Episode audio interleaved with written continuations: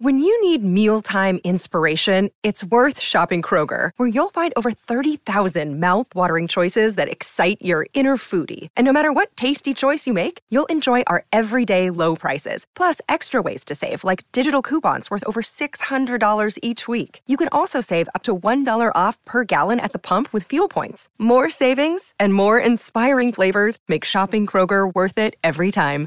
Kroger, fresh for everyone. Fuel restrictions apply. Another day is here, and you're ready for it. What to wear? Check. Breakfast, lunch, and dinner? Check. Planning for what's next and how to save for it? That's where Bank of America can help. For your financial to-dos, Bank of America has experts ready to help get you closer to your goals. Get started at one of our local financial centers or 24-7 in our mobile banking app. Find a location near you at bankofamerica.com slash talk to us. What would you like the power to do?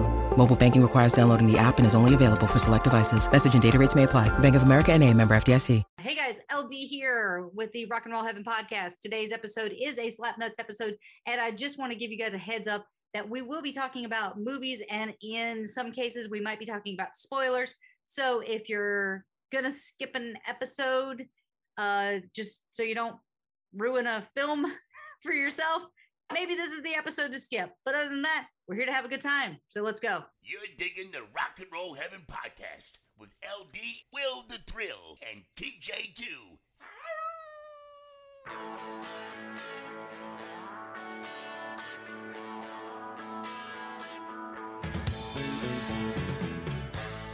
Hey guys, welcome to Rock and Roll Heaven, the podcast where we talk about the lives, careers, and deaths of famous musicians. I am your host, LD. Along with me for the Slap Nuts episode is Will the Thrill.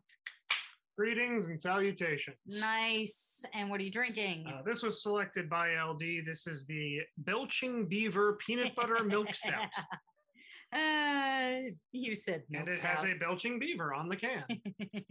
All right. And we also have along with us TJ2, the Deuce. That is, Not your is, best. is he throwing pennies? Mm, that, that was that was that was poor. That was a poor effort. Uh, well, I mean, here's the thing. That might have been a poor effort, but uh, I don't know if you guys already know this or not. But what was not a poor effort was my brother winning a ton of Associated Press awards. Whoop, whoop, whoop, whoop, whoop. So take a second, bask in it. Tell us what you won, T. Um, well, according to Will, I I won uh, something for best football related text ever, um, related to Brock Osweiler. You, you still hold that title, by the way. It is you've Yeah. yet to be de- dethroned. I don't think you'll ever will be. So he probably won't be. Well, it's hard to it's hard to beat the text. Ugh. Brock Osweiler sucks a whole ass. it, it says it, like it's good storytelling. You have the setup, you have the Right. climax, yeah, and the denouement. It's just yes, yes. You know the uh, there's the y- yes it's it's all there. Every all the components of great storytelling and journalism were, were present in that. There's a there's a clearly defined lead. Um, a reference to a very tall quarterback, and then the fact that he sucks, and not just that he sucks, what he sucks, and that it's a whole one and not just part of it. and I think like all good writing, it still leaves a degree of mystery in the mind of the reader. So it's it's it's a masterpiece. Um, uh, well, I was very, very honored uh, today as we're recording this on Thursday to be named my state's Journalist of the Year. Yep. Of the And, year. uh, Of the whole year, like that's 365 days where you dominated everyone. And the, the, the this has to come as a huge shock to our listeners because they're, they're they're probably going like, wait a minute, wait a minute, wait a minute. So the guy that makes the fifth grade dick jokes on that podcast won some award for journalism. Boy, the bar must be low in South Carolina. the one we thought was the giggling hillbilly. Yes, the giggling hillbilly won what? Yes, uh, uh, like my ti- my tiny understaffed paper uh, managed to bring home 24 awards, and uh, I won uh, State Journalist of the Year and first places for I'm trying to remember oh, I can. um, in-depth re- in- investigative reporting, in-depth reporting. Um, we won for you know, videos and use of social media and special projects and But hang on, you won Um, for breaking news. You won for reporting in depth. You won for investigative reporting, beat reporting for second place, um, and then uh, the Weekly Assertive Journalism Award and uh, the Weekly Journalist of the Year Award. Those are the ones that I just got screenshots of. But there were so many more, and I'm so proud of my big brother. And this is the only time you'll ever hear it. So enjoy it. it's on It's recorded, so it's Yeah. for posterity. Yep. This has been saved. This has been saved forever, and I'm just going to put it on a loop. And so anytime you say you suck, you're old, I'm just going to play. I'm so proud of my brother. I'm so proud of my brother. I'm so proud. You want me to put that in the teddy bear and just give it to you for Christmas? Yeah, put it in. Put it in a Teddy. Never. Put it in a Teddy Ruxpin. Holy crap. Well, uh, if you guys haven't figured it out, after Jim Croce, we needed a little bit of a break. Oh, so. No kidding. so uh, this is our October Slap Nuts episode. And so I actually chose it because I'm the spooky ooky one of this trio. And uh, basically, ooh, haints and boogers. anyway, uh, I really wanted to talk about horror films, but since this is a music podcast, we're going to talk about horror movies, soundtracks, and scores. But before either of you jump in with your um, selections, I have a question for you. Oh, do you? Okay. Yes. What is your favorite horror film and why? Of all time? I mean, you can pick a couple. Like, there's no Ooh. rules. There's no rules. Mm, that's tough. Outback. I mean, I'll, I can go ahead and tell you a couple of my favorite ones. Absolutely, like one of the top. Like literally, we've been to this place that it was based on, which is The Shining. So we've actually been to the Stanley Hotel in Estes Park, Colorado. It's one of my favorite horror films of all time. It is a masterpiece. Stanley Kubrick's, you know, direction, his eye is impeccable. Jack Nicholson's amazing. Shelley Duvall is awesome. Like every single piece of that film is perfect. And I know it's over three hours, but it's one of those ones I can just like throw on and just watch every time. Now, if we want to go the um like horror films of other countries, I absolutely love The Eye. oh, I love the South Korean film Train to Busan. And I love Haute Tension, which is also High Tension, which is an incredible film. French Uh, film. French film. It's a it's a fabulous film. You just have to ignore the first like four minutes of the film to to make it make sense. And if you do that, you'll be great. But um, yeah, there's some there's awesome horror films that are coming out of other countries, and it really makes me happy that they're actually making it across the pond here, so we actually get to see them. So Would we also put would Pan's Labyrinth be among them? um, I, you It's like know, horror fantasy? It's, it's- yes, horror fantasy. I think Guillermo del Toro. That is a beautiful film, and Doug Jones brings like oh the Pale Man and the Fawn to life, and it's so incredibly beautiful and intricate, and I love it. The lighting is also great. The the filters that they put on, amazing. Like it just it's beautiful. It's moody and it's not. It doesn't go where you think it's going to go, and that's I, I think a really great one. But that's that's I think more a little bit more fantasy.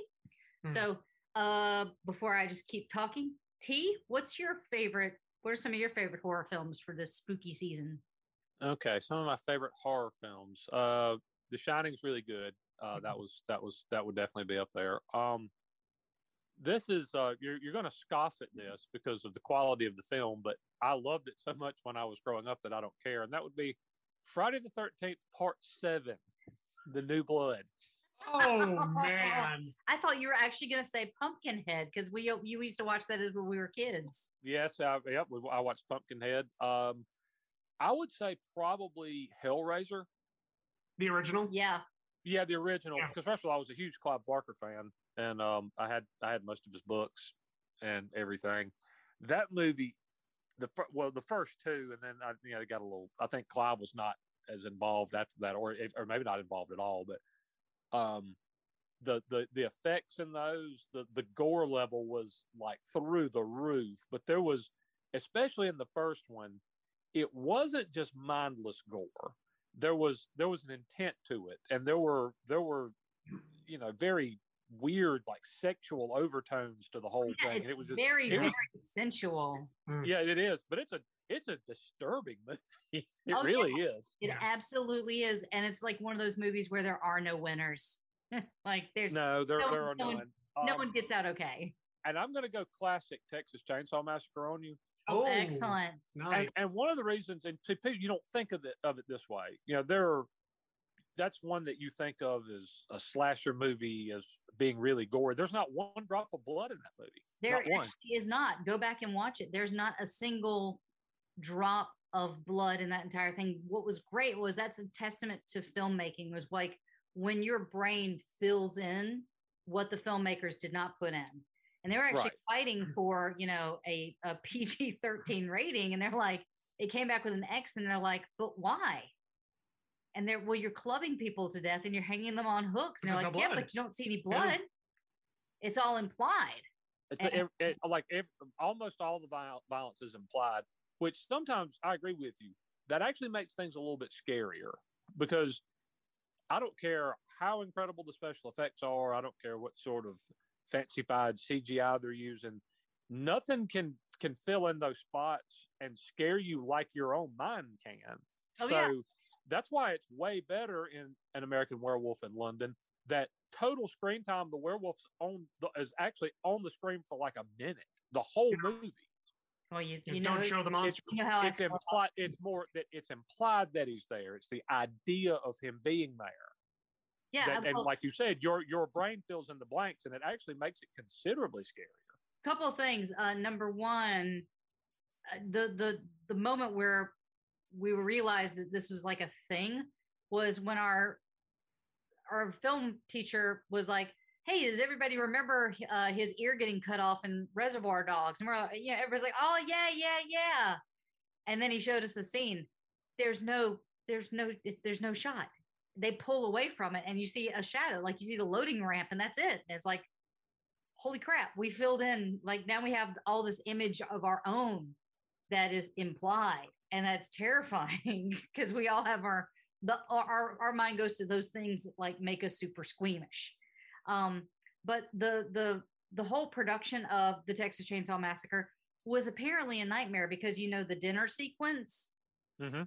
took 27 straight hours to shoot. Oh. Ugh.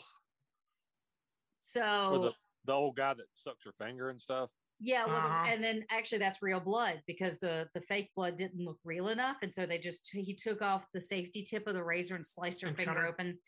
And the reason why they shot 27 hours straight was the guy who was playing the old man didn't want to get into makeup for a second time, So they just kept rolling. so they just kept going. wow. And so uh what Yeah. misery yeah so i have a, a lot of respect for you know everybody that that took part in that film so uh those are yours t and then will what are yours Uh, so I'm going to give a few by sort of genre here, but I'm intentionally going to leave some off the table because they're part of the later stuff we're going to discuss, and I almost don't want to I've- tip my I, hand. I already tipped my hand Uh, okay, well, I'll, gi- I'll give you one then. I mean, my my franchise is Nightmare on Elm Street. Yep. I've always loved those movies. Still enjoy them to this day. Yep. Freddy is a classic horror monster. we, Period. we miss Yeah. wes craven so oh, much. Wes, man, we miss we you. do not and I, I have to tell you um i actually and I, I I- I wish i could find it not not because anybody would do anything with it it would be more to laugh at it i actually wrote like a nightmare on elm street movie once Nice. Oh, I've got to see this. oh oh you need yeah to, no no i really did because you know ld will attest i was a horror movie freak when i was growing up that's Yeah. how i that's how i got my love of horror films Yeah. was because you would actually have fangora magazines Mhm. So instead of like Playboy magazines that he would hide underneath his, Fangoria. bed, he would have Fangora magazines, and I would sneak them out of his bedroom and like sit in the bathroom in the tub and read his Fangora magazine. i was it, it was always a thrill when i would come home from school and there would be something wrapped in black plastic sitting on my bed Yep, you know it's a good time. That's what they delivered. They delivered it in. It was wrapped in black plastic. Uh, so that's my series. I would say for classics, I'm going to go with the 1970s The Changeling with George C. Scott, which, oh, excellent. if you have not seen that, you are missing out on the genesis of most quote horror tropes of the Haunted House series. It's a brilliant movie. And again, it's George C. Scott. This guy could, you know, walk through a brick wall. So in many ways, you're scared for him in this film. Um, and it's really amazing. I got to go sci fi for one of mine the original Alien okay. the Yep, original Alien yep. is a masterpiece in horror, and Aliens is great too. It's just a different kind of movie. It is. There is- I, I don't. I don't consider that one the quote horror, but I guess if you want to throw it in the sci-fi sort of horror genre, it fits, and that is a spectacular movie. Yeah, just great start to finish. There was an Australian film, very disquieting, called Lake Mungo. And if you, it's That it's is such a great Mhm. film, and we found that randomly. Our friend Eddie recommended it. Remember? It was part of Yeah. the uh eight. Well, it was no, no, it was not. It was just a hey Eddie, thank you. Uh, Mhm. it was just a recommendation from Eddie. That's one of those films where you watch it and you think, "Aha, I've got this," and then it completely takes a left turn. And you're like, "Oh wait, no!" But it does it again. And then it does Yeah. it again, and it by the end of it, you're so emotionally drained because it's started out as one thing, turned into another, turned into another, and then turned into another. But it's done it all so flawlessly. It really has. And I think the film is maybe 12 or 13 years old now. It's it still holds up. It's a fake documentary. it's a mockumentary, a- yeah. Um, delightful movie, very eerie, I'd say. Kind of leaves you with a feeling after you watch it. Just I don't even know how you'd see it now, Yeah. but it's called Lake Mungo, Lake Mungo. and it is so good. and then another one that I'll throw out there before we dive into the meat of today's episode is one that LD and I are a bit divided on. I love it. She's lukewarm on it, and that would be a small film made, I think, in the early 2000s called Session Nine, uh, focusing on a mental institution and a hazmat team goes in and they find recordings of the patients there. And the use of sound is, oh, it's brilliant. I, I'm a big fan of this movie. You should decide for yourself. Watch it. Check now it out. the reason why I am lukewarm on it is because number one, I, if you guys don't know this already, I am a paranormal investigator. And so I've been in hospitals like the hospital. It's supposed to be Danvers. And um, I've been in those hospitals, and th- for some reason, the film for me just didn't capture something. Mhm. It's missing something. It's got all the elements, but it also has David Caruso in his weird head. But but uh, it's it's okay. I Mhm. like I really like what they did with the sound. I like the the secondary story with Simon and you know, for me it's just it's missing like one little piece. That's fair. I, I still think it's worth checking out. I'll still It's- watch yeah. it. I'll watch it. If you're like, hey, let's watch session nine, I'll be like, cool, Yeah, do you wanna let's watch nine? session nine. It's that's I don't hate it. It's not like anything John Landis does. But um yeah. So So there's some, and I'll, I'll save another one for our uh, our list here because I know we've got some things to go over. Yeah. So, how do you guys want to do this? You want to do one and one if somebody, you know, polishes their whole list off, or what would you guys like to do? I think what I'd like to do first is spring a surprise on you two. Oh no! I- A Halloween surprise. Ooh. Ooh, Haints and boogers. That's your Bob So- Dylan impression. It's isn't this is a yeah, yeah Haints and. Um, just- I have concocted a rapid fire quick answer quiz for the two of you. okay. Okay. This is uh I don't want if you if you want to expound on any of the things when we're done, that's fine. Okay. But as I'm throwing these out, I, I don't don't tell me why you think this. Don't give me a backstory. Just uh, answer, and I go to the next one. This is this is rapid fire. It's about 15 questions, and it, it's going to take about a minute. okay. Are we answering at the same time? Uh, I'll I'll I'll throw it out, and you know, uh, LD you answer, and then Will you answer quick quickly, and then I move to the next one. Yeah. okay. Okay. Okay. Okay. All right. Are you ready? Yes. We are. These are these are Halloween and scary movie and scary music themed questions. Here we go. Oof. Okay. All right. Best trick or treat candy. Uh, Reese's peanut butter cups, Snickers. The first Halloween costume that you ever remember wearing. Care Bears, Voltron. Jason, Freddy, Michael Myers. Who you got? Freddy. Freddy. You can speak What's louder. your favorite? Which What's your favorite movie in that series? uh Dream Child? Come on. It's Nightmare on Elm Street 3. It's Dream Warriors. Come on. Dream Child. Ah, I had the hot blonde guy. A song that creeps you out. Uh, Mad World. Roller Coaster by the Ohio Players. Okay. Favorite Stephen King book. Under the Dome. Salem's Lot. Best movie adaptation of a Stephen King book. Ooh, either Carrie or the new It, even though Tim Curry will always be my Pennywise. Uh, I'm between Mist and Shawshank. Also, Doctor Sleep Oh, that's a good one too. And The Shining. Damn it, there's so many good ones. Favorite favorite Ozzy slash Sabbath song. Bark at the Moon. Mama, I'm coming home. Best Alice Cooper song. School's out. Feed my Frankenstein. Ooh, good one. Do you like Edgar Allan Poe? Some of it. I read his stuff every October. What's your favorite Poe work? uh, the Raven. I'm gonna I'm- go uh, I'm, I'm a basic bitch. the cask of Amontillado. Ooh, Not, hey, ding, ding, buddy. Mine too. Yeah, it's a good one. nice. Well done. Leatherface or Pinhead? Ooh, chaos or order. Oh, gonna, gonna have to go Leatherface. I'm gonna go Pinhead. Can we all agree that the novel, the novel Dracula, is a crashing bore and eats doo doo? Yes, yes, yes, it It's so boring. And also, he has a mustache in the book, but no one ever puts that on there.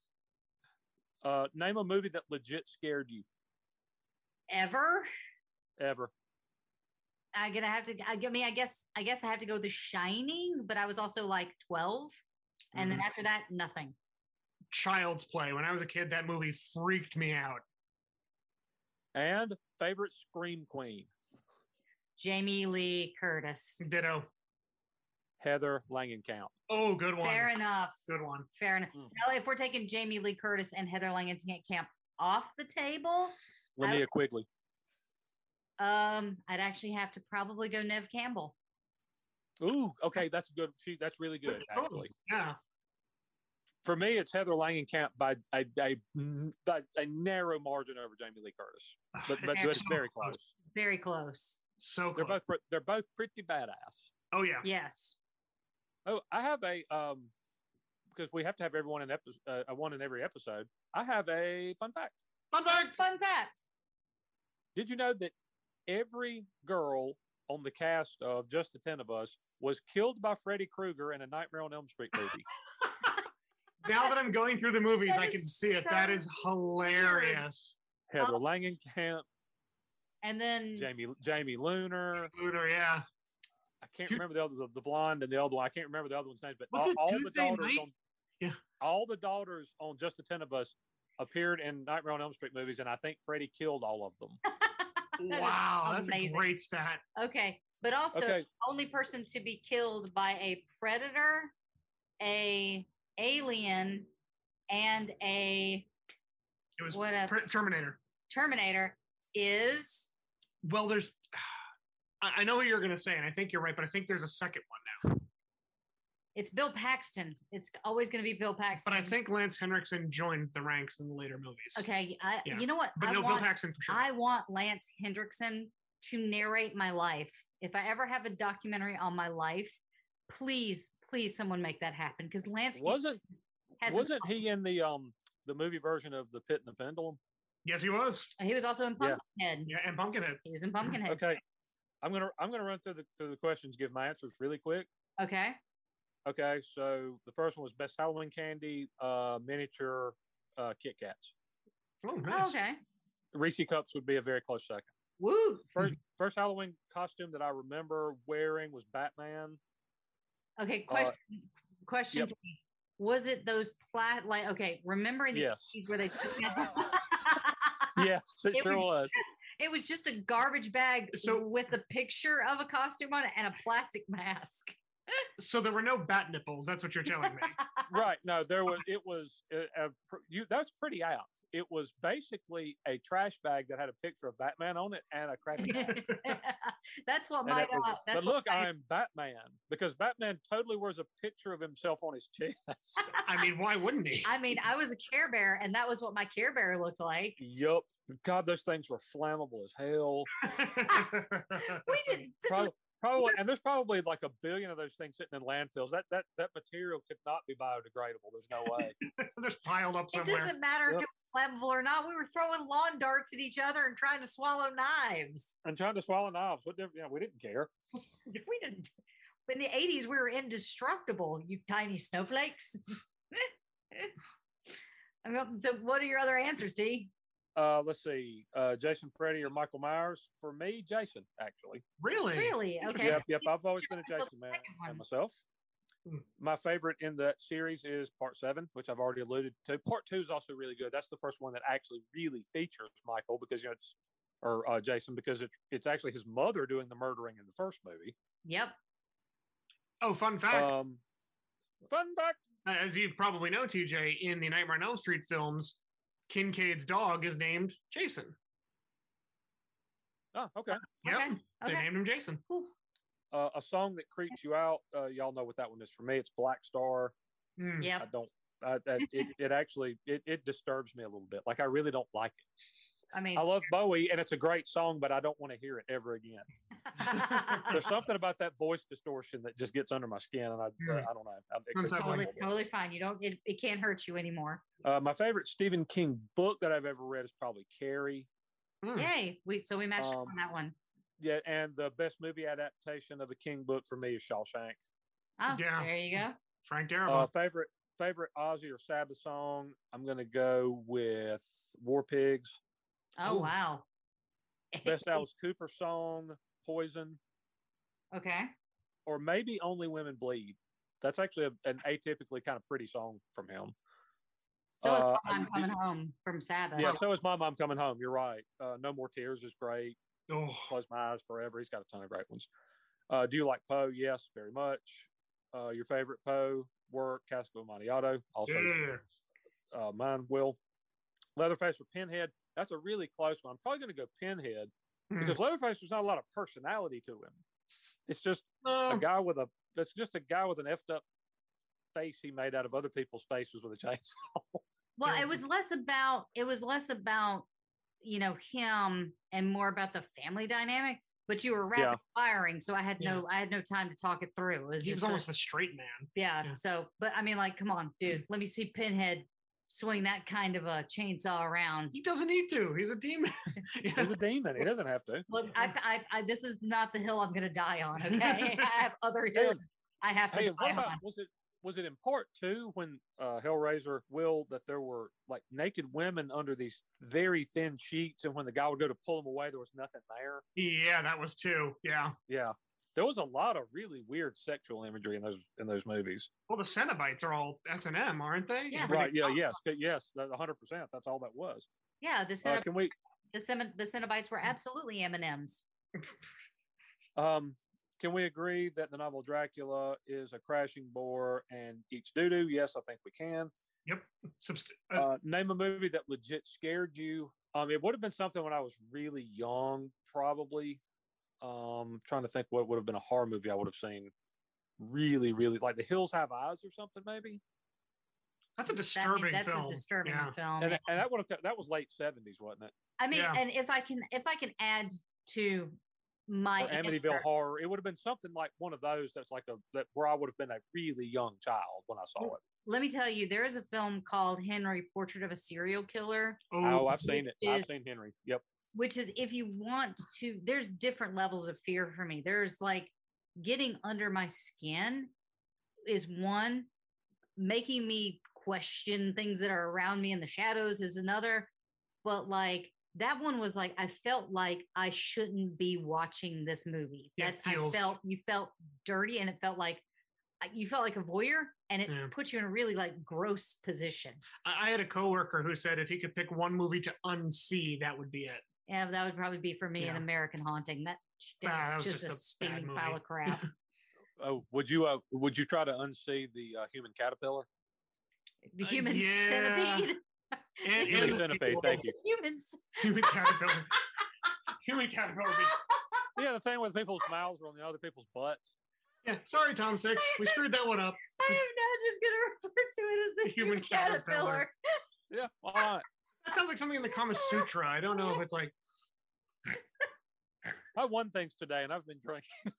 yeah, exactly. You, you are allowed, sir. Oh, Uh, the my human God, that's caterpillar. yeah, human great. centipede. Yeah, we saw the sequel, right? Yeah, we saw the se- Yeah. we saw the sequel. We did not watch the third one.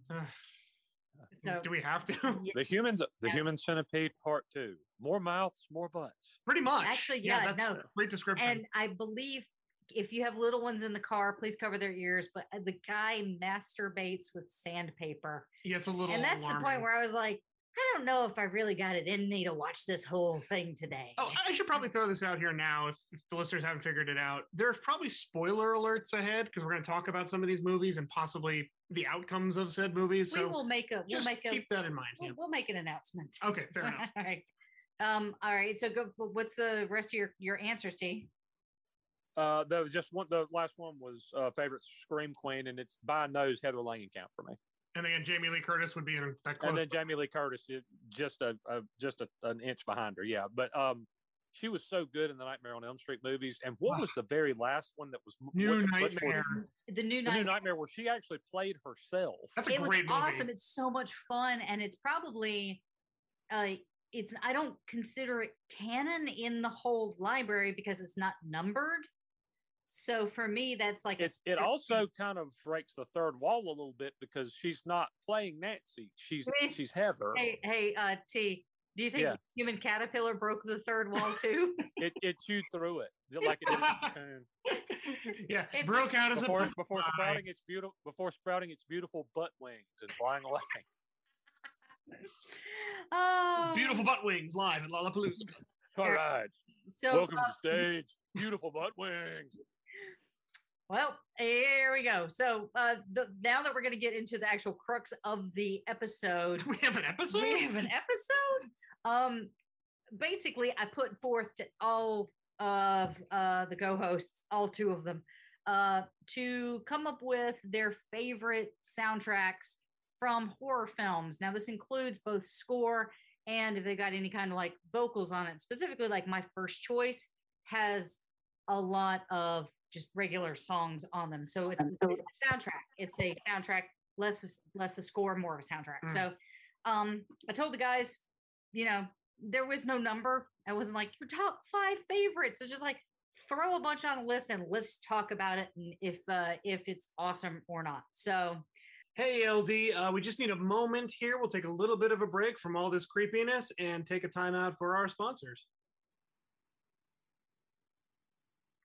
And we're back. Ooh. all right. How do you guys want to do this? Like you you hit it want to hit it all at one time, or do you want to do one and then we'll do a round robin kind of thing? I like round robin, like one, one, and one, and then come All right. back. Yeah. All right. So uh how about T, since you're the big winner tonight, why don't you start us off with your number your well, your first pick.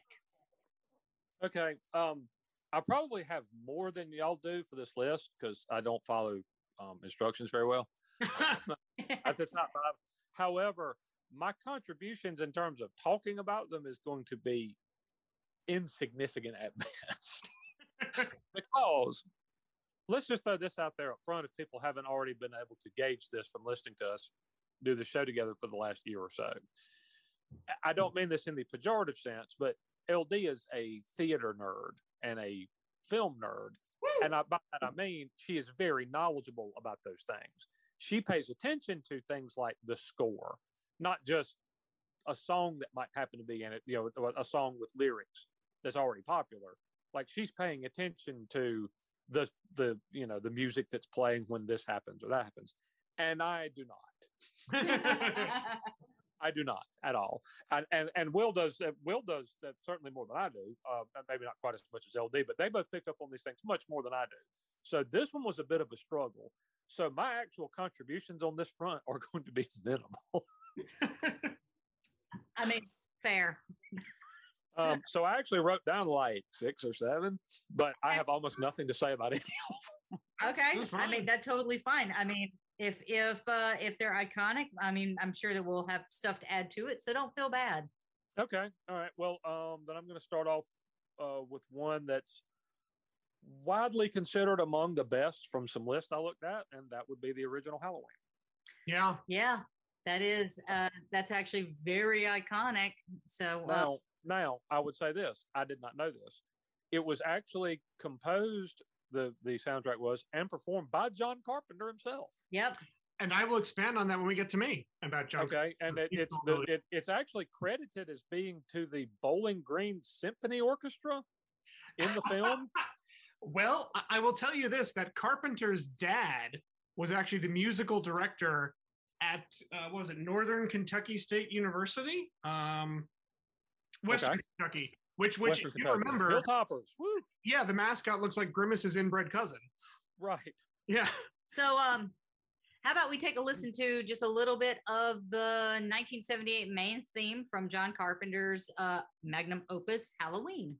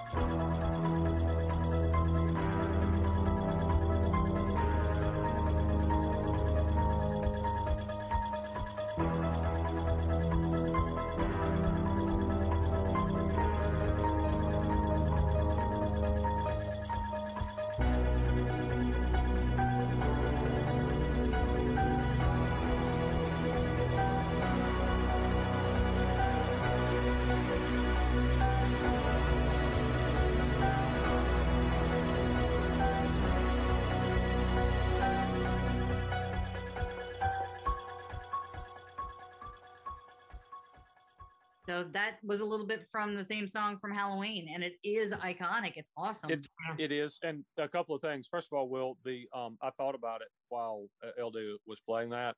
The mascot for the Western Kentucky Hilltoppers actually looks like the byproduct of a sloppy one nighter between Grimace and the Kool Aid Man. I don't want to think about that for, for many, many reasons. That's kind of that's kind of what it looks like uh, uh, to me. Second of all, it's kind of amazing a that Carpenter wrote wrote and performed that. Well, he well he didn't actually write it because he says he can't read or write music. But he plays Not it. like Yeah. he he plays it, but he said he cannot read or write a single note of anything. But he still composed that, and that's one of the most iconic, scary, generic quote scary movie themes that there's ever been. Mm-hmm. Because you go to any haunted house, what are they playing? That's the one. Yeah. You go to anybody's house who's got things you know decorated up real big. What are they playing through the speakers? Oh yeah. That. Well, you go to any Halloween party, they're going to play that. It that that's iconic, and it's weird because it's so minimalistic. I mean, it's just dee dee dee dee dee dee. But there's something about that that is just really, really creepy and unsettling, and it sets the mood usually for Michael Myers to stab you in the face. Pretty much, yeah. Pretty much. yeah but um, I, I, so I to, to me that one is, and, and I really don't know anything else that's on that soundtrack, but I, I do know that one, and I know how iconic it is. So I throw out Halloween for my first submission. All right, Uh, I, Mr. Will. I think we'll stay on the John Carpenter train because Choo choo. my two favorite aut- auteurs in horror, of course, the late Wes Craven hmm and John Carpenter. I mean, The Thing, The Fog. I mean, The Thing is a masterpiece. Can we agree on that? Oh yeah. As far as My thing's a masterpiece. wow. And there you have it, folks. See, my brother's been drinking. I'm sorry. but I'm Ah, okay. I'm going to highlight a film that I, I know LD you've seen this one. TJ, you may have. It's an overlooked gem in the Carpenter catalog, and that is In the Mouth of Madness from 1994. It's a great film. Great movie starring Sam Neill. And yeah, uh, I mean, Charlton Heston's and in it's it. not the only Yeah. time Sam Neill will come up in this list. Probably not. No. No. Um, as you mentioned, TJ Carpenter is a musician. He actually plays. He has a band, and the blend of sort of eerie metal he created for this soundtrack is so unique and so interesting. I mean, it's technically classified as as metal. It's got the heavy guitar licks, the drum beats. It's got everything. And if you have not seen this movie, you need to watch it. And the soundtrack is standalone. You know, Carpenter released a series of what, was it, the Lost Lost Film series, volumes one, two, and three, with different items from you know In the Mouth of Madness, Assault on Precinct 13, The Fog, and sort of put together his catalog of his own work in film. So that's the one I'm contributing. If you have not seen In the Mouth of Madness, John Carpenter classic, great movie. Check it out this Halloween. we are not sponsored by any of these movies. No, but uh, if John Carpenter, if you want to visit our podcast, that'd be awesome. All right, so my first one is actually we're gonna move from Carpenter to Craven, Oh, and my first choice was Scream. it's a great Um, movie. It was honestly the film itself kind of jump started the slasher genre again because that was like pretty much a dead genre, and he came in and reinvented it like he did with uh, Freddy, and it was under New Line, and uh, Kevin Williamson wrote it, and he was great. I think he actually also wrote um, not I know what you did. Nope, he might did did- yeah. he might know what you did last summer. And I think he might have also written Urban Legend, but I'm not entirely certain. But Well, isn't New Line considered the house that Freddie built? exactly. Yeah. And then that uh, Frodo saved. Yeah, Frodo renovated it. so, so uh, for the Scream soundtrack, it was uh, the composer was Marco Beltrami, and uh, he did an incredible job of creating a hyper tensive, just atmosphere that chills you to the core when you're listening to it. There are these like strong bells, and it's just it's it's so awesome. Now, the thing is, he did songs called uh, Sydney's Lament, and we all go a little mad sometimes, and then the game begins, and all of those are incredible. So his score was phenomenal, but it's one of the first actual film soundtracks that I purchased on my own because they had great songs like Whisper by Catherine. Mhm. They had Gus Black doing a cover of Don't Fear the Reaper. They had one of like my introduction to Moby, which was First Cool Hive, but it had a song that I'm actually going to play for you guys right now, which is the dude just has the most amazing voice. Mhm. And this is what made me fall in love with this soundtrack. This is Red Right Hand by Nick Cave and the Bad Seed.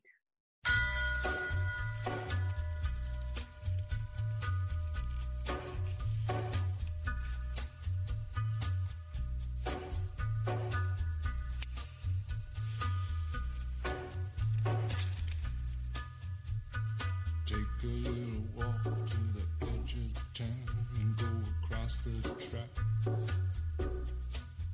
where the viaduct looms like a bird of doom as it ships and cracks. Where secrets lie in the border and the humming. Yeah, man, you know you're never coming back. Across the square, across the bridge, past the mills, past the stacks. On a gathering storm comes a tall, handsome man in a dusty black coat with a red right hand.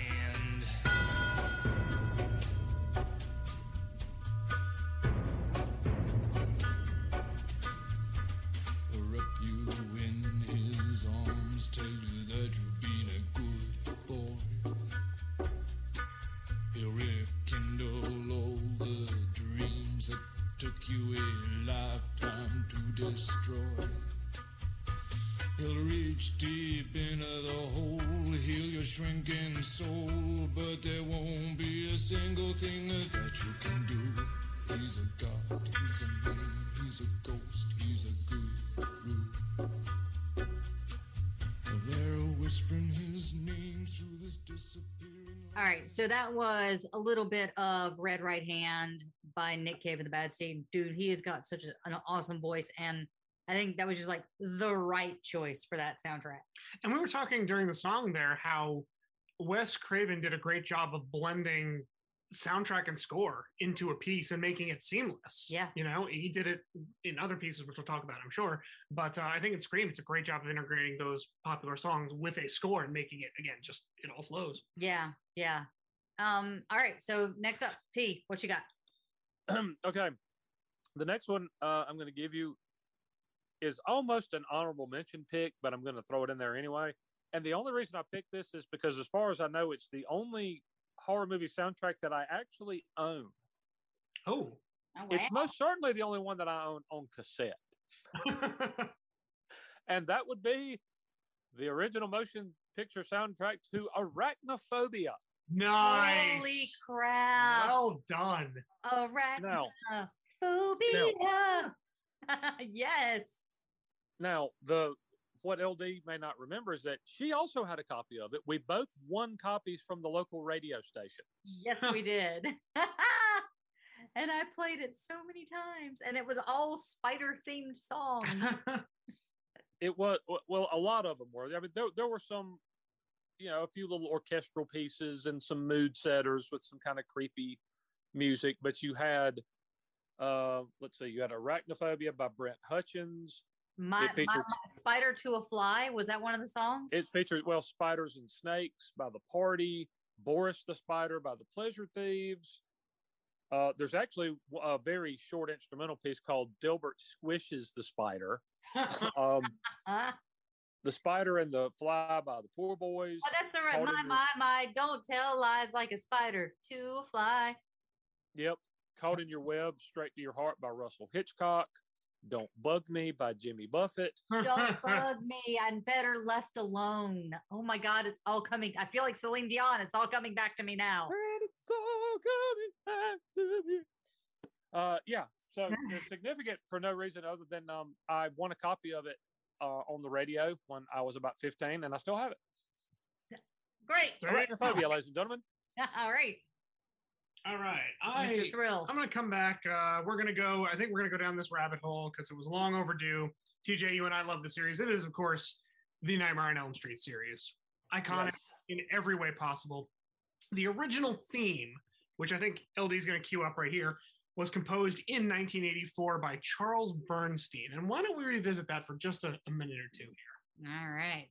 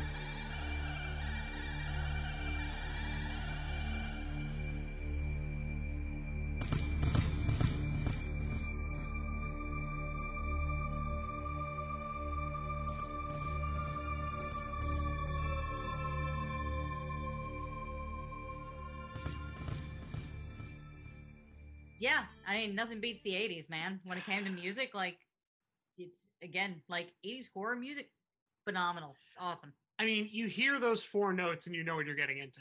Yeah. It's just Yeah. off-putting and unsettling. And that's, of course, from the 1984 original Nightmare on Elm Street. But I think we would be remiss if we overlooked some of the fine soundtracks in the Nightmare on Elm Street canon. Uh, TJ, I don't think you answered this question. Which is your favorite? Uh, yeah, no, I did. Uh, the Friday the Thirteenth series is my favorite. Oh no, Um, of the Nightmare on Elm Street series. of the Nightmare on Elm Yeah. Street series, I I love the first one. Fair. Um, that that was great, I, and I really liked the last one because Uh-huh. it was again, it was so different. It's kind of like uh, you guys said, it's almost it's almost its own entity, almost non-canon. But I really like that one. There were only a couple I didn't. I, I want to say about part three or four. There was a. It, it got to a point where it got a little cheesy because it's just like, let's see what kind of you know, cheesy one liner Robert Englund can spit out before he slashes somebody's face open. You know what I mean? It got a little kind of like, you know, Jason got a little just like how many how many times are, are kids gonna like get caught screwing in a tent at Camp Crystal Lake and get whacked with a machine? Right. you know what I'm saying? It's like, well, uh, sure, sure, there was a series of brutal murders there, ten straight summers, but uh, look how cheap the cheap the cabins are. Well, well it's interesting how I you mean, a hundred dollars a week. How can we turn that down? yeah, it's a steal. Um, I mean, when you get into that like middle of the Nightmare on Elm Street canon, like three, four, five, that's definitely the height of the Freddy one-liners, I'd say. That that's Yeah. that, that's Yeah. to, to me where it got it got a little played and cheesy in in, in places. in my Nightmare on Elm Street candle uh, line that I have. Uh, yes, I do have a Nightmare on Elm Street candle line. Uh, that's actually one of my quotes is "Welcome to prime time." Beep. Yep, which is ad libbed, right? Yep, yeah, it was ad lib because all the other lines that he said weren't working, Mhm. and so they're like, "All right, you, you know, just try something," and he, he did it, and they're like, "Dude, we got it." And that one actually comes from my favorite in the series, which is part three, Dream Warriors, which LD and I got to see a screening of. Remember? yes, with two of the with cast two members. of the cast members, and it was really was it awesome. Will and Taryn? I one of the one of the Yeah. few one of the few things I'll miss about Los Angeles is, Mhm. is actually just randomly getting to watch movies with the stars. Uh, But uh, so um so my next choice, you guys are gonna sense something kind of early on. I was like, I love old like old horror films, Mhm. super old horror films.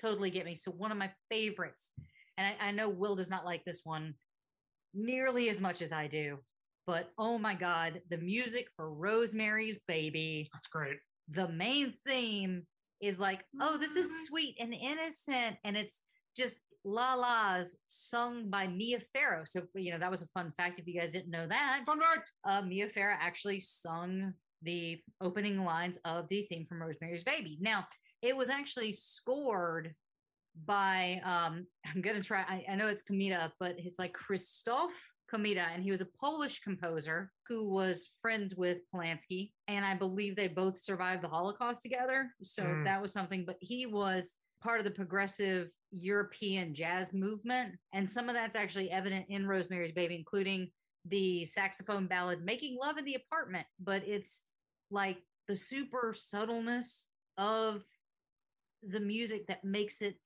unsettling because it's almost just inextricably linked with each of the scenes. And each of the scenes that tension builds and builds and it bothers you more and more And, and I think Rosemary's Baby is the, the perfect example of a quote slow burn horror movie Yep. because they talk about others that have come out like The Witch. uh, yeah, and it's it doesn't achieve what Rosemary's Baby did because the whole time she's questioning everything, and then the payoff is you realize she's right. it's the definition Oh, of gaslighting yeah, it really is. absolutely that film is just if you want to know what gaslighting is Watch go that. watch Yeah. rosemary's baby or Mary Poppins. or or a, a gaslighting.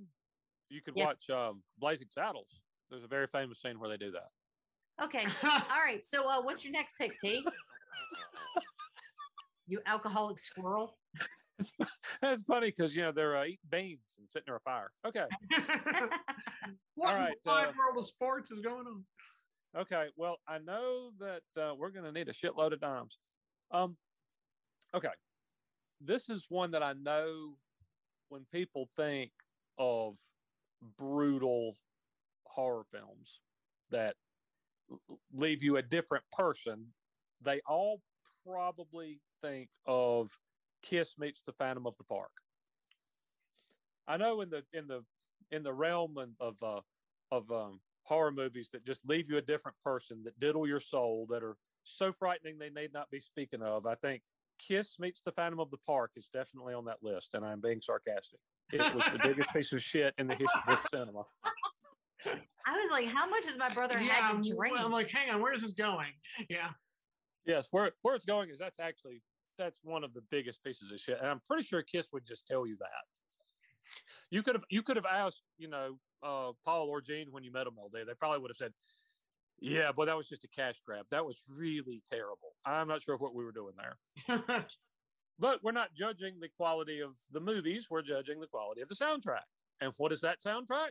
It's a bunch of Kiss songs As you do. it's it's rock and roll all night. It's Christine 16. It's shouted out loud. Beth, hotter than hell. God of Thunder. It's a banger. It's Kiss. Um, that's much more up my alley than most of what we're talking about tonight.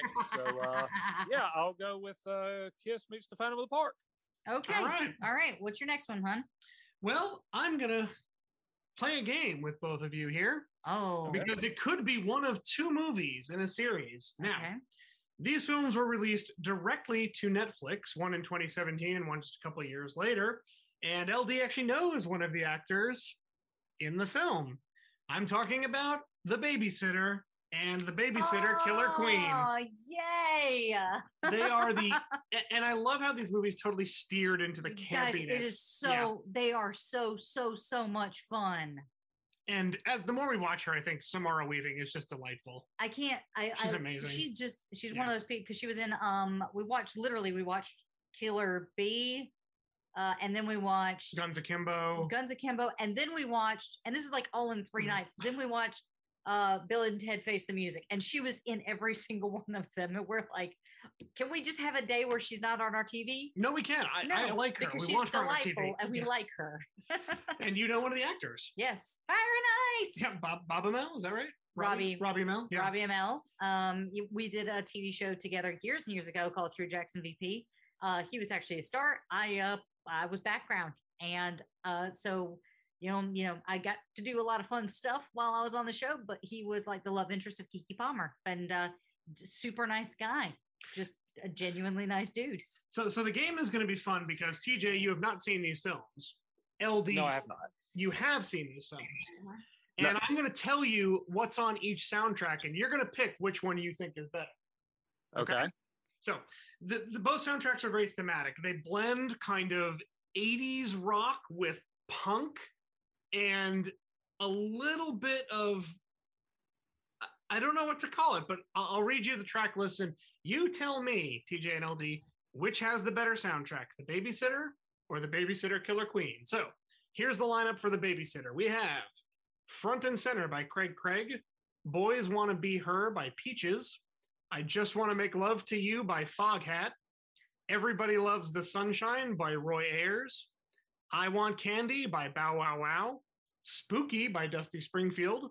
Mm. Star Child by Monster Paws. We Are the Champions by Queen. And Babysitter by Betty Wright. That's the soundtrack for the first one, The Babysitter. Okay. All right. For its sequel, The Babysitter Killer Queen, we have Way I Walk by The Cramps, They Want EFX by Das EFX, Bust a Move by Young MC, I Want to Know What Love Is by Foreigner, Yes. Hocus Pocus by Focus,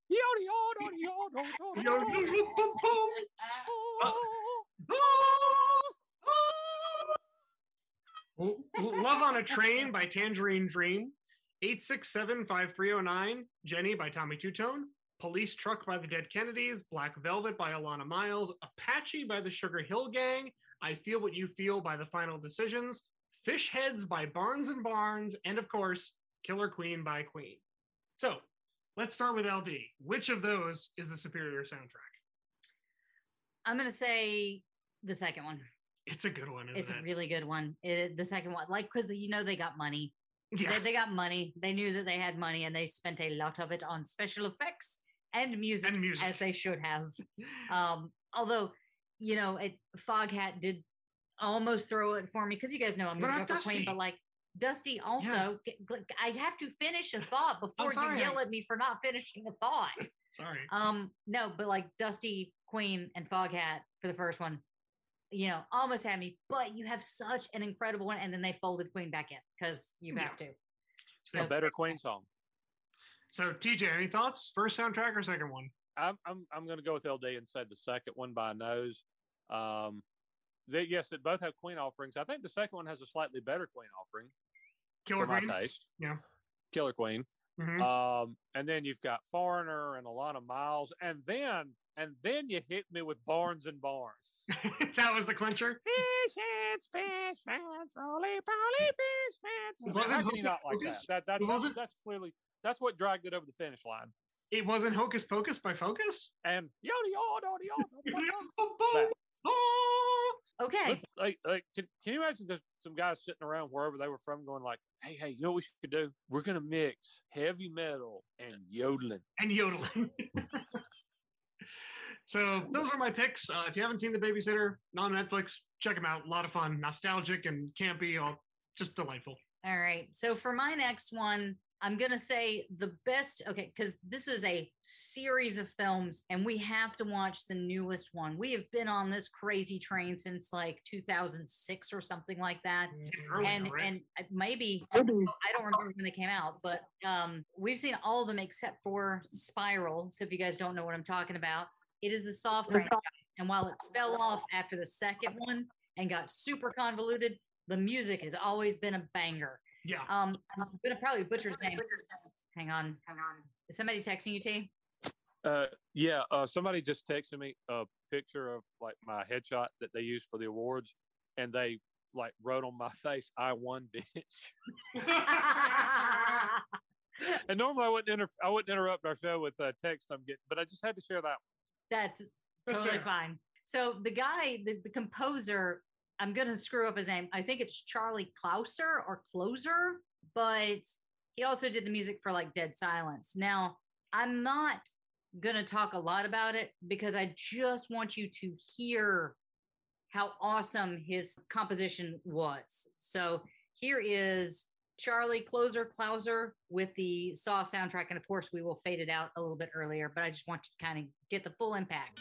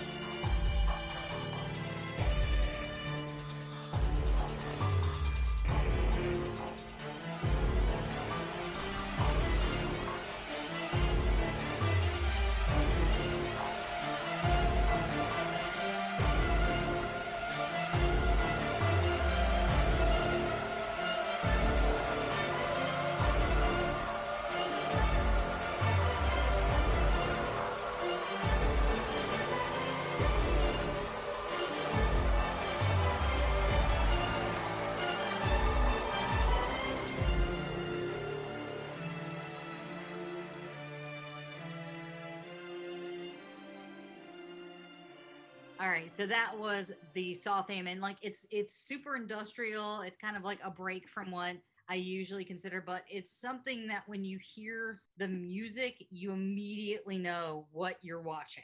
And what's cool is it has like the orchestration and the industrial component. And it's so Yeah. beautiful because you hear the strings mm-hmm. behind it, and then but you hear like that metal clanging, and it's it fits with the it fits with the series so well because if you know anything about Saw, the first one literally takes place in just a bathroom. Mhm.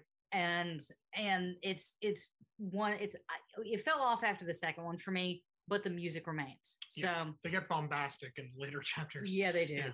it gets very convoluted but i still love it so uh, all right t you're up next All right. Uh, well, I'm go- actually going to dip back into the one of the wells I visited a little earlier, and I'm going to hit you with uh, Halloween Three: Season of the Witch. Ooh, That's a good one. that That is is a a good really one. good one Now, as movies go, it's terrible. It's considered It's, one a- of the worst. the at the worst. time. It's by far the worst in the series because it's it is as uh, you two like to note non-canonic. It has nothing to do with Michael Myers. It has nothing to do with any of the storylines of any of the other movies. It's about druids yeah, it's very some- strange. and, and other and other weird stuff. yes And and imagine my surprise, 45 minutes into the movie, going like, when's Michael Myers going to be in this? Um, but there's a there's an updated version of the Halloween theme again by uh, John Carpenter, and there's that song they play over and over and over that creeps me out.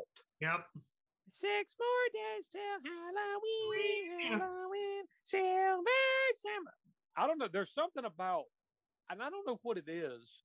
There's some, if it if it's because you're putting sinister overtones on something that should be very innocent, but there's something about using children's voices that way that just unsettles me a little. It's creepy Agreed. Yeah, that's. and I'm not I'm not sure why, but that that rec- that song that they play throughout that movie, you know, as they get closer and closer to Halloween, I don't like that song. It is it is a little it is a it's a little unnerving and creepy, which is what it's supposed to be. I mean, it it accomplishes uh, it, uh that in that respect. But yeah, um, and I really can't tell you anything else that's on that soundtrack. But the updated version of of the Michael Myers theme is really good, and then that is creepy and it it is a bullseye if they were aiming for skeeving Travis out. okay so let's uh take a listen to a, a couple minutes of it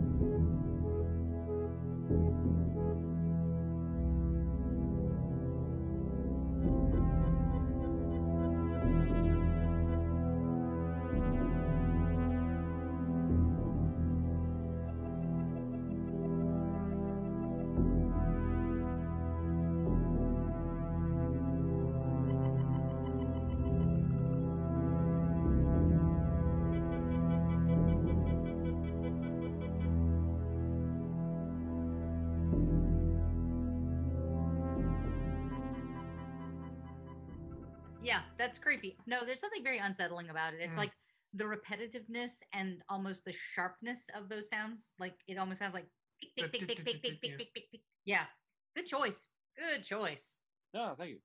all right you're up Well, I think we're going to go to another sort of auteur and more of a, a newer one, and that would be Rob Zombie. Uh, Rob Zombie, obviously, hey i worked with that guy Yeah, you did. He made uh, music, of course, with White Zombie, and we discussed that. But uh, he also wanted to be a filmmaker. I believe his first film was House of a Thousand Corpses. Is that right? that is such Yep. a great Yes. film And, and he did a really good job of putting together the soundtrack and making it sort of mesh with what was on the screen. If you remember the Yes. the one scene with the cop where it pulls out and it's just Oh waiting my and god! waiting And I saw that in the movie Yeah. theater, People were and laughing. I'm not even Yeah. joking. It was not even like funny laughter. It was uncomfortable. Yeah. Because and it was was a Slim Whitman. Slim Whitman, yeah. Slim mhm. Whitman song, and he- he's got the gun to the guy to the cop's head, and it just pulls out and it pulls out, and then the song ends, and it keeps pulling out and keeps pulling out, and then stops, and, And then waits, and yeah. waits like another fifteen incredibly uncomfortable so seconds, and it's like that we when I saw it in the theater, people were like. Ah. So yeah, very he was, and then using personal, um, Mhm. your own personal Jesus uh, when they're going into the liquor store, Mhm. like ah, he, he- it's just great. Like yeah, Jungle Boogie when he's Yeah. torturing uh what's his name? Uh, the guy Dwight Schrute. Yeah. Rainn Wilson. Rainn Wilson, thank you. You- He's Dwight, isn't he? Yeah, but Office? he is, but he's got a real name. He he's a person. However, that's not the film we're going to draw attention to today. That's going to be his lesser known release a few years later called Lords of Salem. Which we didn't make it all the way through. Sadly, we didn't. And uh, it's one of the films where, again, he was taking his poor wife Sheri and just putting her through the ringer, yeah. like having her wade into cold water in the middle of the night. Poor that, girl, that girl has been through so much, and like she does not get enough credit. She is a phenomenal actor and actress. She's and, great, yeah. and Three from Hell was amazing. Devil's Rejects. and yeah. Devil's Rejects. She's an awesome actress. Yeah. However, the soundtrack really stood out to me because I realized it covers a lot of the topics uh, or subjects of our podcast. If you look at the soundtrack for Lords of Salem, you have Rick James, you have Rush. Now, I don't think we've covered Lou Reed, but the Velvet Underground is here. Yes. But most importantly, you have Manfred Mann's Earth Earth Band. And we have to do it really spooky. Ooh. Ooh. Ooh, the Manfred Mann's Earth Band reference of the podcast has been satisfied. We're like Vincent Price now. um, also, this episode is like four hours long, and I'm sorry, but we're talking about things that I enjoy. So, yes. So- sorry, guys. Thanks, Manfred Mann. Thank you, man for man. Um. Okay. Uh, is that you're good? Uh, well, Good? that's the Manfred You Mann's good? reference. I mean, right, we had to I get mean, there somehow. Okay. Yeah. All right. So my next one is a movie that has actually gained a cult following, and it was the very first official date I ever went on. Ever? Ever. It was 1997. Oh, no. I was 17 and I went to see a movie starring Sam Neill Got it. called Event oh, Horizon. Oh, I love this movie. Now, the, the the it's a now a cult classic. There are people that are like, let's revisit it. If they remade it, I don't know if I would see it because I truly do love this film, but I feel like it deserves a second chance. There's also footage that's missing from it, which you know would have made it even more interesting because he wasn't given uh, a direct. He wasn't given a proper director's cut, and then like it was destroyed in salt mines, and so so this has been there's been a harrowing journey of Event Horizon. So the person that actually did the music was Michael Kamen, and he is actually an Oscar nominated composer who went to Juilliard. So he knew his stuff. He did the theme for Band of Brothers, right? I think he Is might Michael have. Kamen? He did. Yeah. Michael Kamen did like everything. Oh Yeah. yeah, he he worked. He was the the musical director on the Diamond Dogs tour for Yes. David Bowie. Yeah. He worked on uh, Terry Gilliam's Brazil. He did Lethal Weapon. Uh, he did Die Hard. Essentially, every time you hear a rock band performing with an orchestral section, Michael Kamen is almost was was I, I because sadly he's not with us anymore, but it Yeah. almost always was Michael Kamen that was conducting. Yeah, he was studying oboe at Juilliard, but he was also in a jug band, which was awesome. you need now. Just a fun Yeah. little thing. But he actually he did. he actually came up in our uh, petty series because he he conducted the strings and orchestral section on "It's Good to Be King." Yeah, and he also did one of my personal favorite songs. This is a guilty pleasure song, which was "All for Love" by Sting, Rod Stewart, Wait, that was And- Michael. Oh yeah, and Brian Let's Adams. you Who's gonna be Sting? If you guys don't know, if if we ever sing that song, I am always, always gonna be Bryan Adams. You're Bryan Adams every time. I am Bryan Adams every time. but he also did everything I do. I do it for you. So like this movie was in good hands when it came to uh the the orchestral and score like hands down it was awesome now for the ending of the film they actually went with something that was kind of coming up in the music scene but really hadn't gotten a whole heck of a lot of recognition which was techno music and we actually did an episode on the person that did the final song, which was Funky Shit by Prodigy. And that was Keith Flint. It was Keith Flint. You're right. Yeah. So, like, you had this like amazing orchestral style, like very good high tension, like building music. And then at the end, it gets all released with Prodigy. And so, if you guys listen to our uh, Keith Flint episode, like you guys know how much I, a I love techno music. This is my introduction to it. So that's my choice. Event Horizon. Nice. All right, T, you are up, sir. What's American Psycho? It's one of the books by Bret Easton Ellis. It is a psychological thriller. Slash, it could be considered hard depending on which side of the road you take. Is it real or is it all in his head? Hmm. Is it uh is it like a movie or a TV show or whatever? Yeah, it's a movie and it's also a book by my favorite author, Brett Snellis. I've never seen it. I, I'm not. This is not a put on. I, I've never seen it. I don't know what it is, but I also know that featured on the soundtrack is "Pump Up the Volume" by MARRS. Yes. Who's Feeling It by the Tom Tom Club, Paid in Full by Eric B. and Rakim. You got uh, John Cale on there, New Order, The Cure, and Information Society with What's on Your Mind, and Huey Lewis in the News, Hit the Yep. Square. Yep. That Yeah. is an Iconic intricate, scene. intricate, important, iconic scene from Huey Lewis in the news. Like if if you ever hear that song and you see a raincoat, run. um, yeah, it's Dude, honestly like uh, Brady Snellis And everywhere. Brady Snellis wrote another book called Less Than Zero, which could have also, you know, gone on to the soundtrack Hall of Fame because uh, that was incredible. And that starred Jami Gertz when she was hot, and uh, Robert Downey junior Mhm. And it was one of Can the I just say, hey, Brad Pitt. Yeah. I, I gotta t- let, let's just let's just give some let's have some Jami Gertz appreciation. She's incredible. Twister? Twister, First of hello. all, she's a great well, she's well, she's a she's she's a terrific actor and everything, but what an underrated babe of the '80s Jami Gertz was. Oh Absolutely. heck yeah, she was. Totally, totally underrated. in totally Lost- overlooked she wrongly. in the Lost Boys. I Come love on, the man. Lost Boys. I love Lost that Boys is a go. Lost Boys is a great movie. Great movie. It it I I'm not gonna okay, no, I'm if Will has chosen this, I'm not gonna say anything. Did you I- choose it? Uh, it is on my list. Ah, yes. okay. So, the so pretty much just pretty pretty much because they uh because it features uh, Information Society and Huey Lewis in the news. I picked American Psycho, even though I don't know what it is. That's fair enough.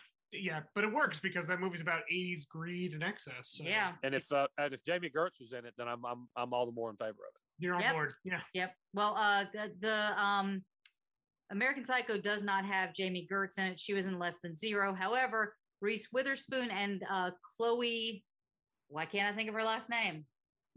From Kids. Chloe? Yeah. Why can't I think of her last name? She was in Kids. She was in American Horror Story. This is the part where you feel like a real ghost when like our entire audience is screaming at me. Chloe Sevigny. Chloe Sevigny, yes. Chlo- is it Chloe Sevigny? She was on the Brown Bunny, right?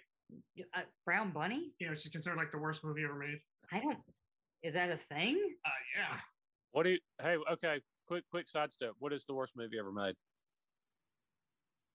In your opinion, mine's pretty definitive. Okay. Oh, I know what yours is. Nothing but trouble. Yep, that's the one.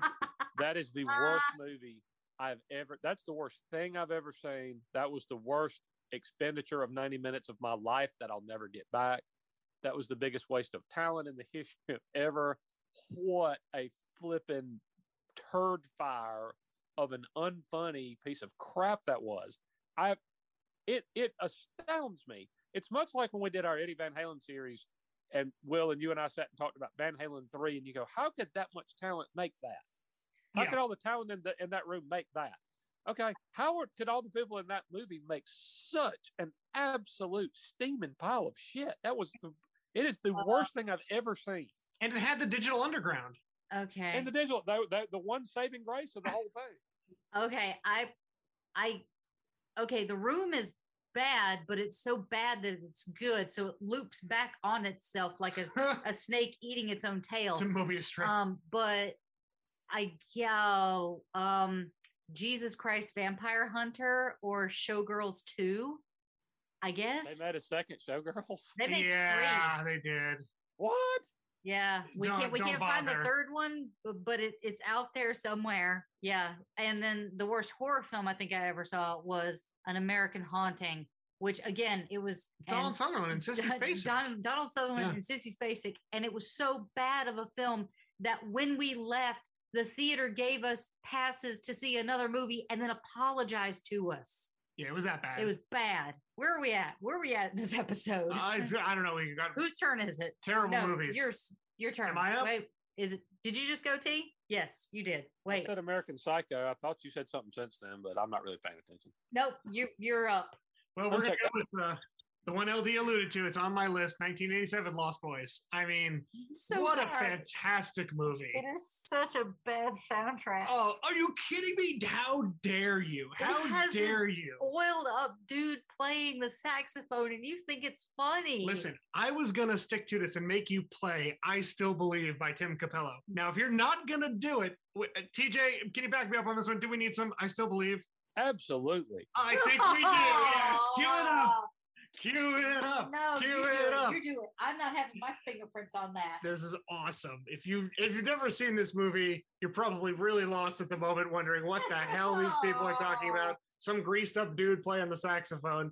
Um, but if you don't know, I still Ah. believe you're really missing out on some of the finest 80s saxophone playing around. Stop banging on the computer. I'm sorry, I'm really it. excited. Oh, but why? Is it as uh I'm trying to remember, is it uh is the sax as uh awesomely eighties as uh the waitresses I know what Oh. boys like? I'll let you be the judge. Here we go. Okay.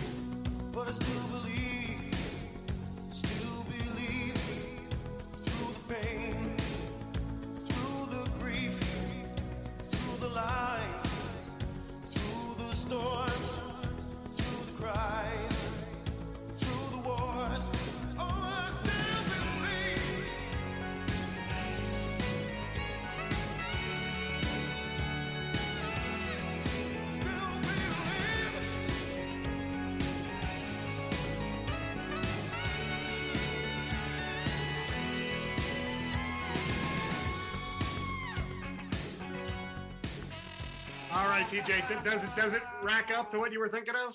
Oh, absolutely, Chairman. But that is a great soundtrack. It's got INXS, it's got Echo and the Bunny, Bunnymen, it has Lou Gramm. Lou Gramm. Ah, All right. tough well- crowd tonight. Jeez. Come on, Lost Boys. Kiefer Sutherland. Come on. Corey Feldman. Okay, it's a good movie. I don't need to see a greased up, long haired, weird dude playing the saxophone. But but LD, what is the last line of the film? All the damn vampires. Go watch it. You're welcome. All right, my choice is going old school again. We just watched this film and it still holds up. It is awesome. It is Carrie, yeah. the first one. Uh, it was composed by Pino Donaggio, and he actually scored two pop songs with Born to Have It All and I Never Dreamed Someone Like You Could Love Someone Like Me. So there you go. Performed by Katie Irving, which was the sister of Amy Irving, who was in the movie Carrie, and who's also the daughter of Priscilla Pointer. Really? Yeah. So Wow. just a whole bunch of fun facts. Fun facts. Um, Fun fact, fun fact, fun fact, fun fact. Uh, it was released by United Artists, and it was awesome. And it's one of the it's another kind of uh soundtrack that is sort of like in the same vein as Rosemary's Baby, Mm. in the sense that it's got like that eerie lullaby-ish kind of innocent music.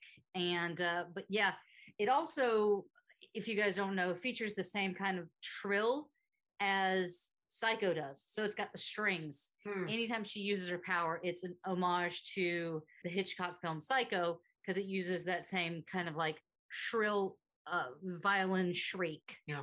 each time uh, her powers are activated. But it's an awesome one, and it's it's beautiful. It's full of tension. I love it. So that was my other choice, and I've got two more. T, how many do you have? Two. But- Okay. But, but one of them is really, I'm just going to say the name of one song. Okay, I got two. all right, and you got two. I All got right, two. perfect. So two more two more rounds. What's your next one?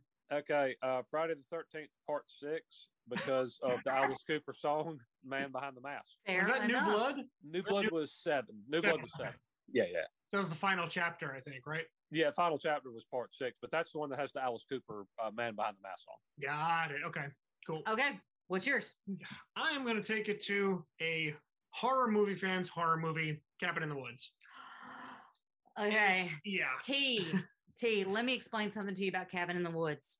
All right, it's a movie you need to watch because, as a fan, nay, an aficionado of the early '70s, '80s horror films, you will absolutely appreciate this movie. It is biting satire. It is witty. It is awesome. But you you will absolutely love it. I'm gonna sit your ass down at Christmas time and make you watch it because it is that good of a horror film.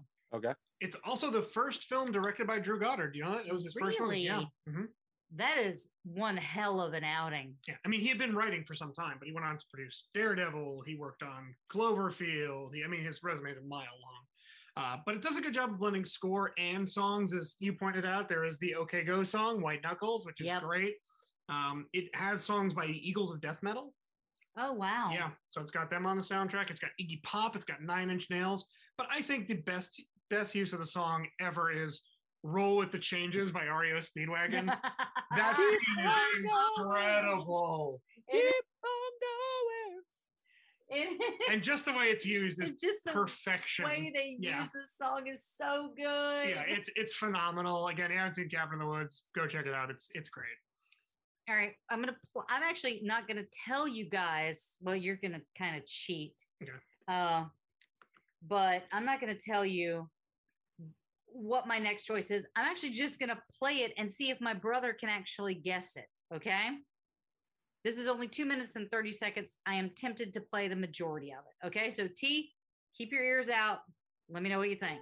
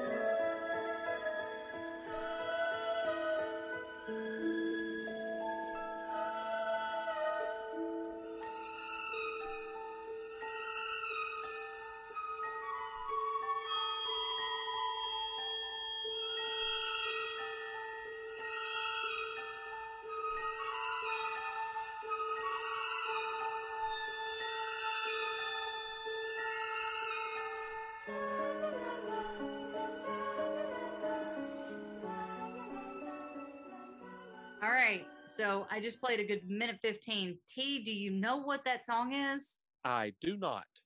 Okay. Again, this is a name I'm going to friggin' butcher, but it's Lalo Schifrin. Mhm. And he actually had a score for The Exorcist, which was rejected. Oh wow. he, he kept away from horror films until he did this one. I think there was one before this, but he did return. No, there was a one in 1978 that he did called Manitou, I think. But this is the one that I will that haunts my dreams, and this is the theme to the Amityville Horror. Nice. Ah, okay. If I was going to venture a guess, uh, oddly, I was actually going to guess The Exorcist. Yeah, So it's, it's weird that he wrote a piece for that and it was rejected. Yeah. yeah. This is one of those ones where it's just like I will hear it and immediately take me back to autumn and just fear. And there's something creepy about that that innocent like la la la la la. I'm not to sing it, but like that vocalization that's just eerie. It's just creepy. So that was a that's my penultimate choice. And uh T, what is your ultimate choice? I know these weren't numbered in any way. So what's your what's your final choice? Okay. Uh, the last one is one that I teased you two uh, on in our, our last uh, conversation. And like I was tempted to tell you, and I was like, no, I don't think I'm going to. I'm going to make them wait on this one.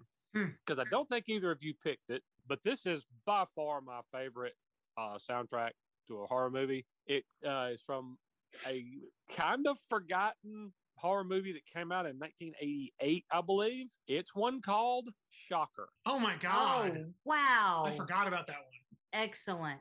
Wow. Yeah, totally forgot about Shocker. Shocker. Yeah. How could you? I know. I And bad. So- 1988 was a hard year for me, you know, with all the uh the cocaine. Man, Yeah, I was yeah. eight. I was eight, but I was really trying to emulate Drew Barrymore at the time. So it's a it's 88, 89. It's kind of a haze. Yeah, she was she was uh, absolutely riding the lightning. Yeah. She was chasing the old white snake Yep. at um at uh, hold on a second, let me check my calendar at eight.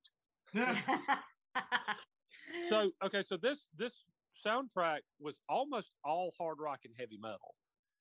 It featured Iggy Pop. It featured Dangerous Toys. It featured Voodoo X. It had Megadeth redoing Alice Cooper's No More Mr. Nice Guy. wow. wow. And then Will the Thrill, it featured, I guess, kind of a one-off super group called the Dudes of Wrath. Do you know do you know who was in the Dudes of Wrath? Why do I feel like it's Bruce Dickinson? Well, no, but almost everybody else is. So get this. Okay. He- Here here were the Dudes of Wrath. Ready? Paul Stanley, wow. Desmond Child, Vivian Campbell, Oh wow. Rudy Sarzo from Whitesnake, Guy Mann-Dude, Tommy Lee, and singing background vocals, Michael Anthony. So you're saying pretty much everyone but Bruce Dickinson. Almost everyone but Bruce Dickinson. That was actually really a terrible. It was really a terrible guess now that now that I think about it because like if you picked almost anybody else, you would I have would have been right.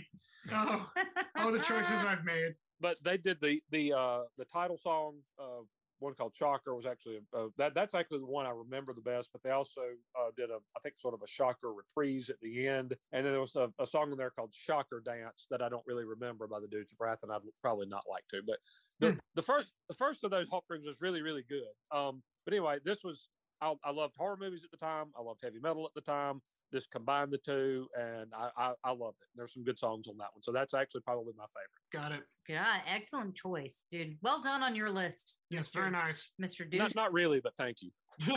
Look, you, you did good. You did. You did. I did, I did, I did as good as I'm capable of doing on that particular exercise. I. Yep, fair enough. All right. What is your final one, Mr. Will the Thrill? Some would say this is almost cliche, but I would say it set a standard that is still in place today. And you even alluded to it earlier. 1960 Bernard Herrmann Psycho. Ah, It set the standard. Now, can I can I interject Yes, really quick because we had a discussion in the elevator and I'm mildly confused. Hmm. You did not go with Silent Hill. It was on my list. There's a lot of good stuff going for it. It was the original composer of the music from the games, but when you think of what set a standard, I, I have to go with Psycho. I mean, it's fair. I have to. Fair. And also, Bernard Herrmann composed one of the most iconic TV themes of all time, The Twilight Zone. Okay. So Yeah. I'm going with I'm going with 60, 1960 Psycho. Hitchcock can't beat it. Hey, I have a question, real very quickly.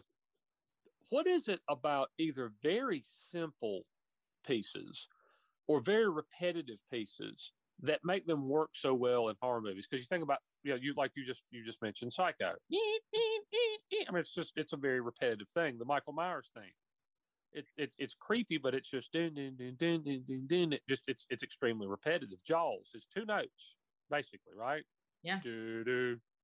Mhm. What is it about the simplicity of those things that work so well in those movies? I wonder. Honestly, there's two things that I think work really well when you're composing a horror film, um, especially for women. Uh, there are notes that are very high and notes that are extremely low.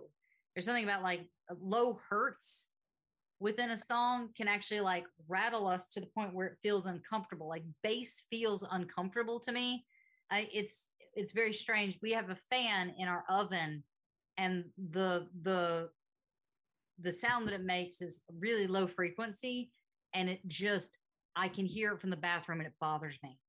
So i think there's that that are injected into horror films but like the repetitiveness again i think it kind of goes with the idea of you filling in something.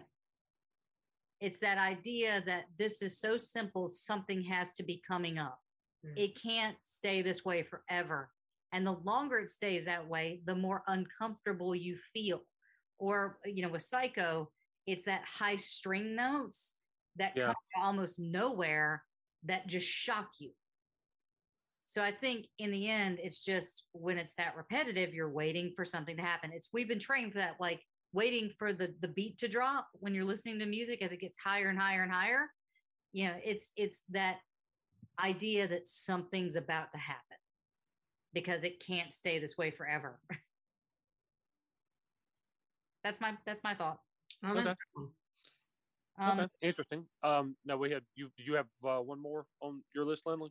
I, I did, and I'm actually going to do our socials because I'm going to close out with the song Mhm. because Sweet, sweet. it is one of the greatest. So, really quick, I'm going to do our um, our socials real quick. And uh, guys, first of all, thank you so much for joining us on this journey. I know it's like a three hour episode. You know what? We don't care. We had a good time, and after Jim Croce, we needed a little bit of a break. Yeah. So.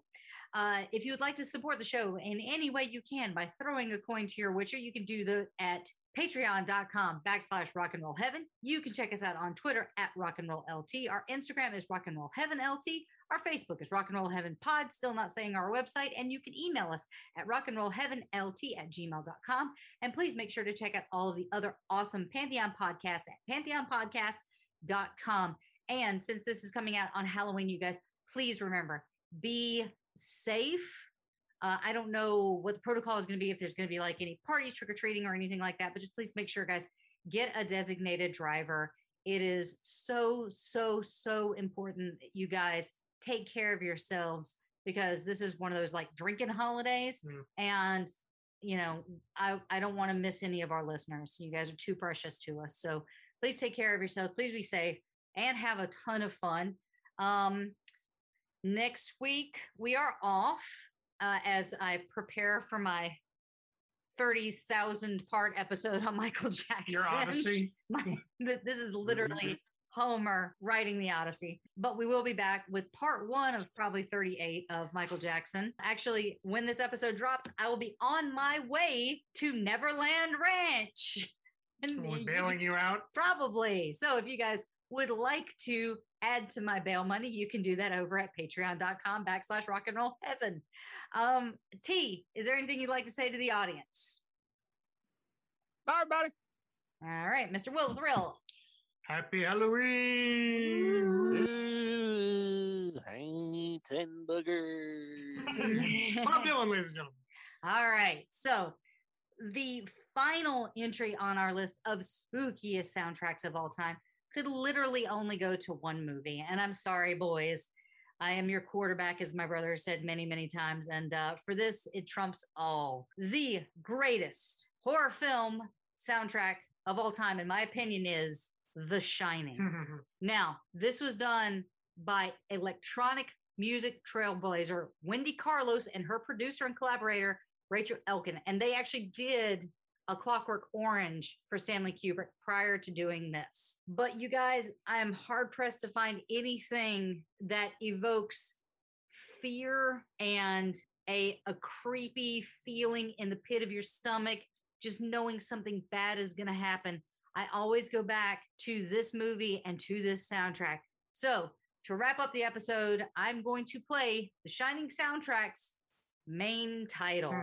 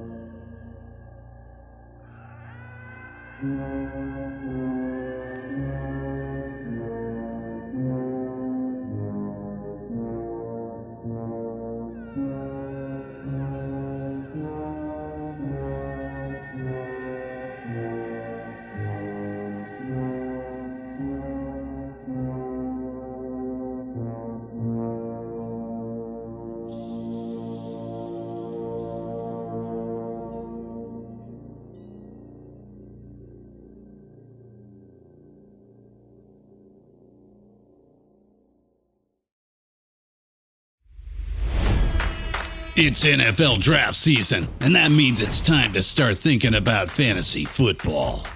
FantasyPoints.com features industry leading experts and prognosticators using proprietary hand charted data to help you score more fantasy points. FantasyPoints.com is the place to go for whatever kind of fantasy football you play. Whether you play fantasy football, daily fantasy sports, or do a little bit of everything, Fantasy Points has the meticulously researched content to guide you to victory. And why wait for the fall? Fantasy Points also covers the new spring football league, the UFL. Join the guru, John Hansen, Scott Barrett. Joe Dolan, and other massive names in the fantasy football universe with an exclusive offer. Use code Pantheon for 15% off any fantasy points package, including the all in package, with access to every article, tool, and data nugget that Fantasy Points has to offer. That's fantasypoints.com and code Pantheon for 15% off at Fantasy Points. Fantasypoints.com, code Pantheon. Score more fantasy points.